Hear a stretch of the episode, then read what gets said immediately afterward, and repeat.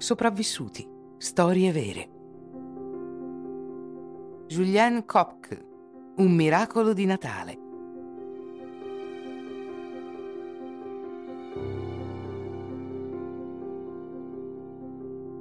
Restiamo nell'aviazione sudamericana con la storia di Julian Kopke.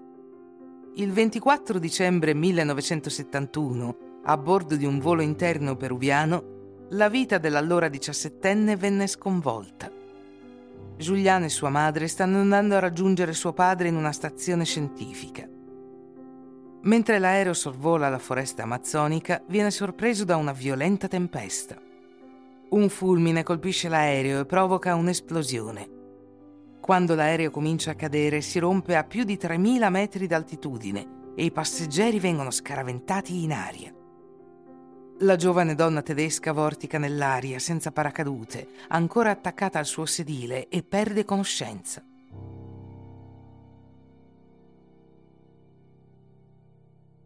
È la mattina del 25 dicembre e assistiamo a un miracolo natalizio. Julian si sveglia, viva. La fitta foresta amazzonica ha attutito la sua caduta, causando solo lievi ferite ma la sua sopravvivenza è appena iniziata. Poiché l'aereo si è disintegrato in volo, i passeggeri e i detriti sono stati sparsi su un'area enorme, rendendo estremamente complicata qualsiasi ricerca, per non parlare del fatto che questa è l'Amazzonia, dove il terreno è praticamente invisibile dal cielo a causa della fitta vegetazione.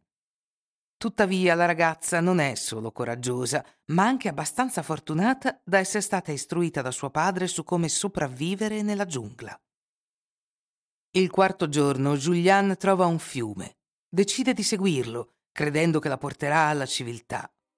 Con le conoscenze trasmesse dai suoi genitori biologi, adotta il giusto comportamento in acqua nonostante le minacce presenti.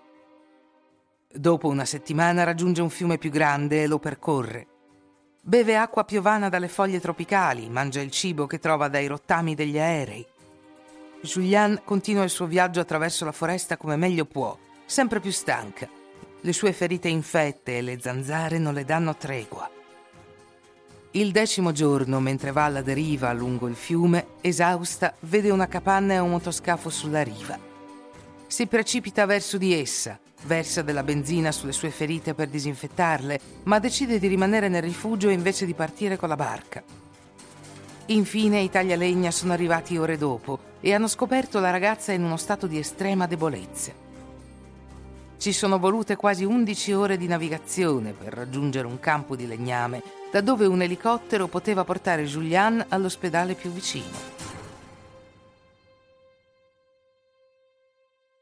Sul posto suo padre la raggiunge, sollevato nel vederla sana e salva. Le annuncia che lei è l'unica sopravvissuta. Anche sua madre e una dozzina di altri passeggeri erano sopravvissuti allo schianto nella giungla, ma erano morti nei giorni seguenti. Julienne ha continuato a studiare in Germania per diventare biologa come i suoi genitori e poi è tornata a lavorare in Perù. Quasi trent'anni dopo il disastro aereo e la sua miracolosa sopravvivenza, è persino tornata sul luogo dell'incidente con il famoso regista tedesco Werner Herzog per realizzare un documentario chiamato Le ali della speranza. È stato Herzog a proporle il progetto dopo aver tentato di rintracciarla per anni. Il famoso regista, 27 anni prima, stava effettuando delle ricerche per uno dei suoi film, Aghirre e il furore di Dio, e avrebbe dovuto essere sullo stesso aereo di Julian, ma la sua prenotazione venne cancellata all'ultimo momento.